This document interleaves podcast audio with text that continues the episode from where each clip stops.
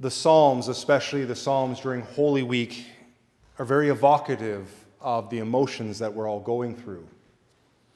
Psalm 42 wonderfully portrays this picture of Good Friday, of people mocking Jesus and saying, if you are the Son of God, take yourself down from the cross.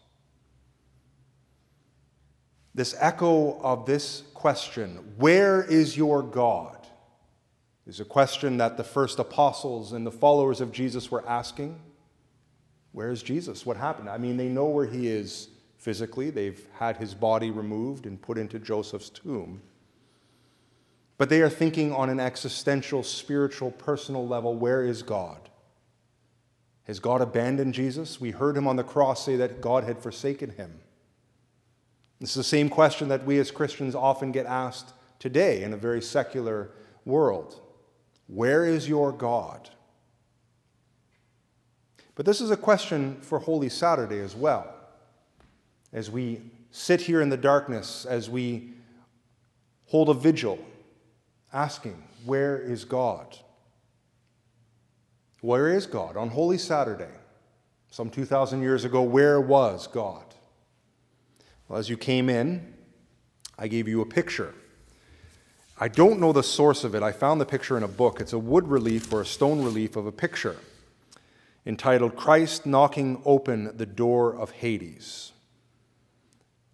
It's a lovely picture. I think it's quite striking. You see the look on Jesus' face. It's a look of pure focus and consternation and maybe even a little bit of rage. He's kicking down that door. Where was God on Holy Saturday? Well, we just professed where he was in the Creed. He descended to the dead. He descended into hell. He descended into the farthest depths of which humanity can be from God, into the utter darkness of death, into the utter darkness of hell. But what was he doing? We just read from 1 Peter, in a tradition known as the harrowing of hell. He's kicking down the door. We've all heard that verse of the gates of hell shall not prevail. Well, gates are a defensive posture. Any fortress or any fortified city will have gates to keep people out. The gates are always maintained and guarded to prevent people from coming in who are not welcome.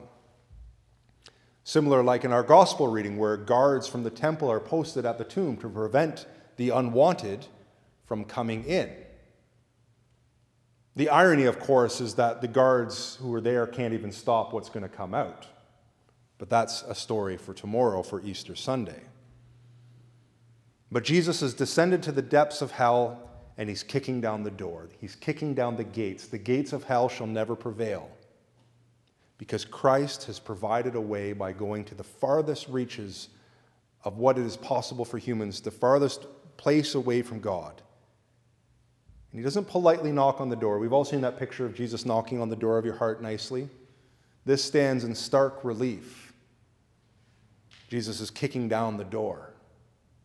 It's kind of like he's exercising a police warrant. He's got a battering ram and he's saying, nothing's going to stand in the way because I want what's on the other side.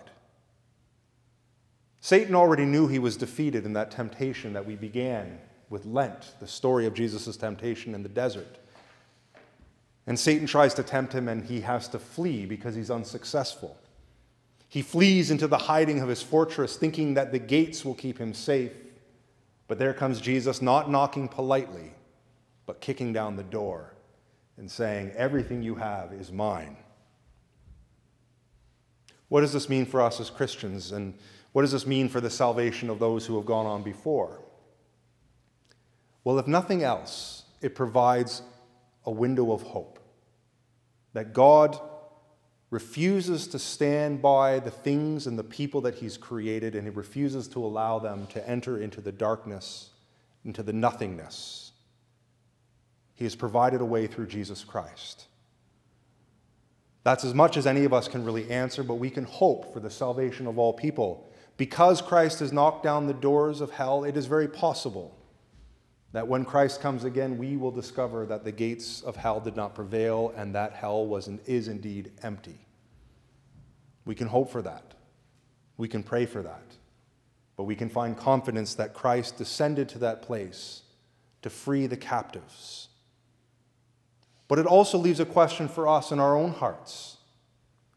Jesus is not there necessarily politely knocking. We know that this is a Jesus who demands what is his and owed what is his. Think of that story of Jesus turning over tables, making a whip to drive out the money changers. Jesus is not standing politely at the door of our heart. He's kicking to be let in.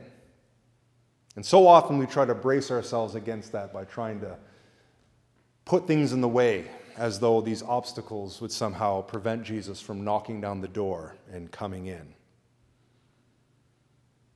Where is your God? He's standing at the gates of hell, providing a path. He's standing at the door of your heart, saying, "Let me in. You are mine. I will let nothing take you." So the best thing for us to do is not to cower like Satan behind the gates of our fortress, thinking that we are somehow going to be safe from the love of God. Reminds me of that line in C.S. Lewis where they find out Aslan's a lion and they say, "Is he safe?" And they say, "Of course he's not safe. He's a lion." Jesus Christ, the Lion of Judah, is doing the same thing. Not politely asking, but demanding to be let in. So where is your God? I stand at the door and knock, he says. Where is he? He's providing the way, the light, the life, and the path for all who will hear his voice, for all who will follow him into the way of life everlasting, into the way of the resurrection of the dead. Thanks be to God.